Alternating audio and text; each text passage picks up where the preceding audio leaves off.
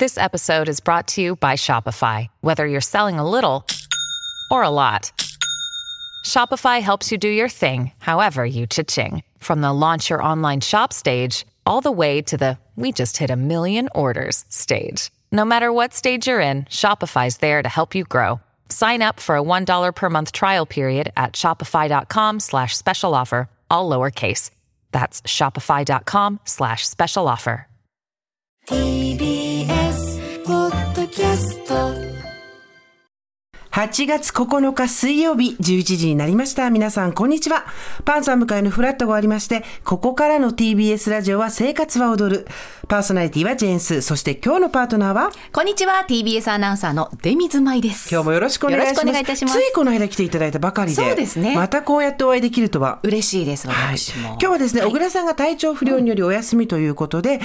デミズさんに来ていただきました。ありがとうございますありがとう。ございます小倉さんからね直接あのメールをいただいて、はいちょっとやはりあの今体調がということで、ね、熱が下がらないって言ってたね。うん。ねでもただまあメールはいただけてるのでね。そうですね。うん。うん。心配ですね。今ね、夏風邪すごく流行ってますから。そうですね。そう聞いてらっしゃる方も。今日もね気温は30.3度なんで、普段よりは低いんですけど湿度が東京80%ここ赤坂。もう朝から蒸し暑くて、はい。私も汗だらだらでここに来ましたけれども、はい。今日は、えー8月9日です。はいえーアメリカ軍による長崎への原爆投下から78年、原爆の日となった今日、長崎市が主催する平和記念式典市内の会議場で今日は営まれるということで、そうですね。台風6号の影響がありますからね,、ね、例年は平和公園なんですけども、今年は60年ぶりに屋内でということで、今日、あのー TBS に来てから、朝刊をね、いくつかパーッと目を通して見たんですけど、私すごく覚えてるのが、今50歳なんですけど、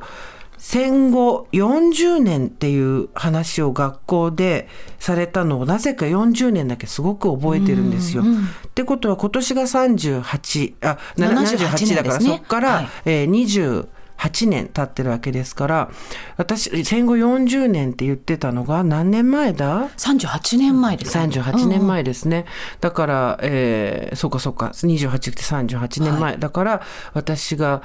えー12歳。12歳。やっぱ小学生ですね、でその頃ってあの今の小学生がどういう教育をされてるのかはちょっとわからないんですけれどもやっぱり新聞なんか家でも新聞取ってる家庭が多かったですしまだまだねあの新聞を見ても、戦争の話がとても多かったのを覚えてます。でその頃と比べると私のあくまで体感の話で申し訳ないんですが残念ながら今日長崎の日というのもあって、なぜかやっぱり広島の方が大きく扱われることが多いんですけど、えーね、出水さんと一緒に朝朝刊見てたんですけど全紙見ましたけれども。そう。ちょっとやっぱり少ない印象そうでしたね。一つも記事が載ってない新聞もありましたね。したね、うん。で、その中でいくつか気になったものがあってね、せっかくだからラジオを今私こうやって仕事にとして携わってる中で、うん、できることってなんだろうって言ったらそういうことをまあ、続けていく。それこそ、あのゆうりさんだのまむしさんだのっていうだのって失礼だな。ゆうりさんまむしさんたちが はい。話してきてくれたことっていうそのままの熱量で私たちには難しいけれどもやっぱりうんどうやって、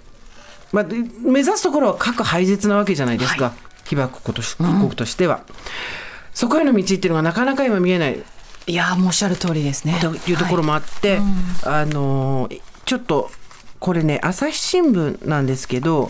読ませていただきたい記事があります。えー被爆国から2023広島長崎は問うということで小説家の平野啓一郎さんがお受けになったインタビューです。えーちょっと聞きづらかったら申し訳ないんですけど多分新聞って本人の確認がないまま掲載されるので、はい。補足された部分が括弧で、えー表記されてるんでそこ括弧という形で読ませていただきます。小学生の頃括弧長崎原爆は過去閉じる。北九州市に投下されるはずだったと教えられました。故郷が被爆していたかもしれないと強く受け止めました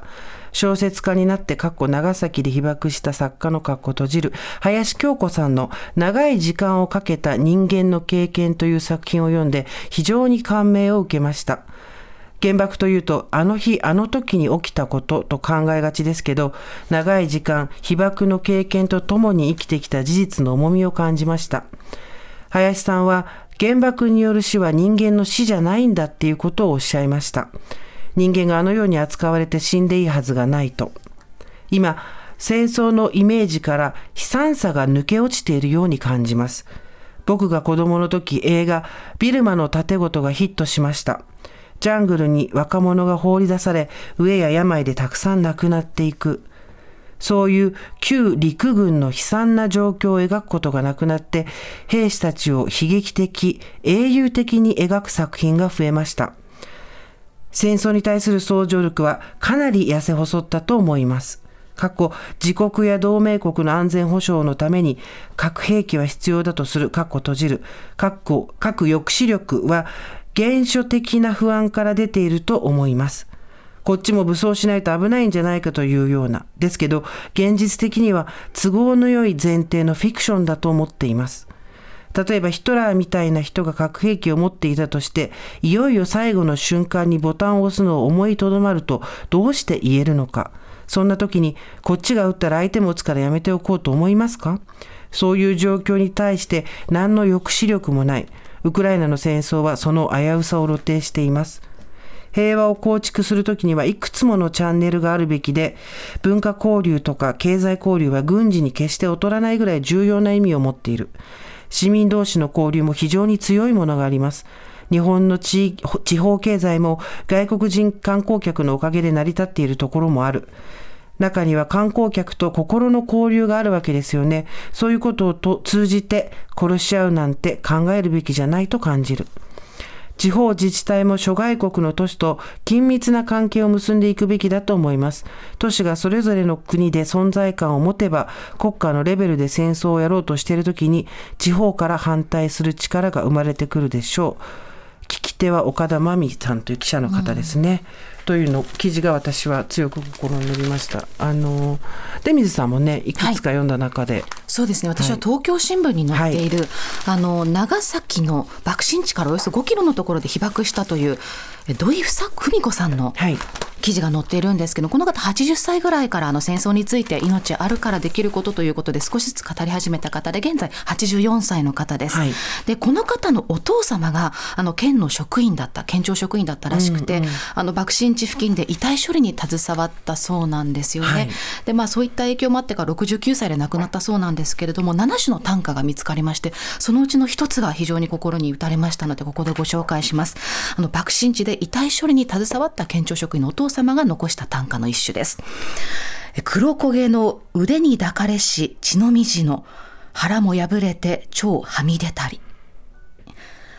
ねもうその凄惨な風景というのがありありとね。そう浮かんできますよね。ボタンの話じゃないんですよね。核のボタンっていう話がよくされますけど、えー、押された先に出てくる景色っていうのは、うんこういうことで、で、今、あの、平野さんもね、ビルマンの盾ごとの話されてましたけど、はい、世代で、私と多分年齢そんなに変わらないと思うんですけど、あの、昨日ちょうど堀井さんと大場田さんの収録をしていて、うん、まあ全然その戦争の話とは関係ないところでビルマンの盾ごとの話が出て、まああの、びっくりするぐらい、あの、ふざけた 番組の紹介で申し訳ないんですけど、ええ、でもその時にもやっぱりちょっと、その、今ねどんどん優しい時代にはなってると思うんです、うんうん、表現において、はい、誰のことも傷つけない不愉快な思いさせないっていうことを目指している。ことは間違いないし、それ自体の方向性としては私は正しいんだろうなと思うんですけどと同時に不快な思いをしないっていうことを優先していくことが、えー、何よりも正しいとなっていくと、はい。うんこういった短歌で読まれるようなことっていうのは必然的に排除されていくし、あと私たちも、あの、今ニュースをほとんどね、自分のスマートフォンに送られてくる、はい、自分用にカスタムされたそうですね。おすすめ項目が優先的に出てきますからね。そうですよね。はい、自分がこう見た時に出てくるニュースっていうのがランダムのものではない。昔私たちが子供の頃は新聞は一紙じゃなくて何紙も読みなさいと、一紙だと偏るからっていうことを言われていたんですけど、今、その対極にある状態なんですよ。やっぱり自分たちの快、好ましいもの、そして快楽っていうところに近いものが、えー、自動的に手に入るようになってるっていう中で、その、戦争の悲惨さだけにもちろん目を向けることが必要だということではないんですけれども大事なところがやっぱり欠落していってるなという感じはありますね。そうですよね、うん、やはり目に触れる機会が少なくなるイコールイメージも湧きづらいですしですね、伝えないとこうおっしゃったみたいに想像力が欠けていってしまうっていうのがね、うんうん、そう。裸足の弦のこともありましたそうですね。で、はい、ちょうどね その今また朝日に戻るんですけど、はい、各配列のそのオピニオンフォーラムの13 11面か11面のところにですねあのウクライナの方の話が載ってるんですよ、うん、ボグダン・パルホメンコさんっていうこの方キーウに暮らしてらっしゃるんですけど子供の頃日本にいらっしゃって、うん、でその大人になってキーウのチェルノブイリの博物館に行ってその後広島の平和記念資料館にも行ったというところでその核っていうのをうんプラス面とマイナス面っていうのがあるじゃないかっていうことで過去保有、はい、国が過去を保有するっていうことに対しての思いっていうのがいろいろあったようなんですけど、あの昨年おじい様が亡くなっておじい様科学者で大臣も経験されてたそうなんですけど、今回のそのロシアの侵攻っていうのは核兵器を放棄したから侵略を招いたんじゃないかっていうふうに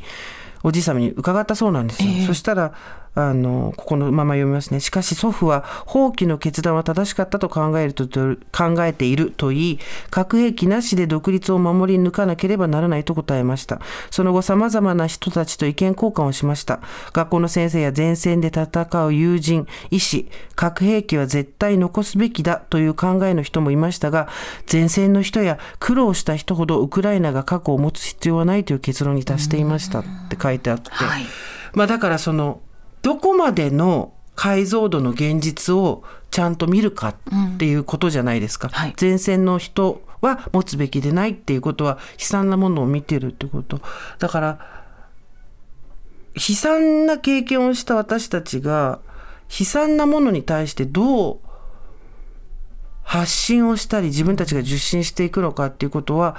今78年でこれだけ新聞に載ってる情報が少なくなってるわけですから、はい、今の小学生これから学校に入る子たちっていうのを考えると、うん、考え方がまるっと変わっちゃう可能性はありますよね。そうですね。あのやはりこう一時情報として情報を取れる、うん戦後70年78年ですから、うん、もう最後の世代に入ってきてるわけですので完全にそうですね、ね、この方たちの生の声をどう残していってって継承していくかっていうのは大きな課題だなってそう。なんですよね。よね。そう、うん、だからすぐ結論が出る話ではないんですけれども、うん、で8月の時だけこういう話をすることに後ろめたさがないわけではもちろんないんですが、はいうん、もちろんこの放送を聞いてらっしゃる方の中に長崎の被爆2世3世っていう方も、はい、東京で暮らしてらっしゃる方もいるだろうし、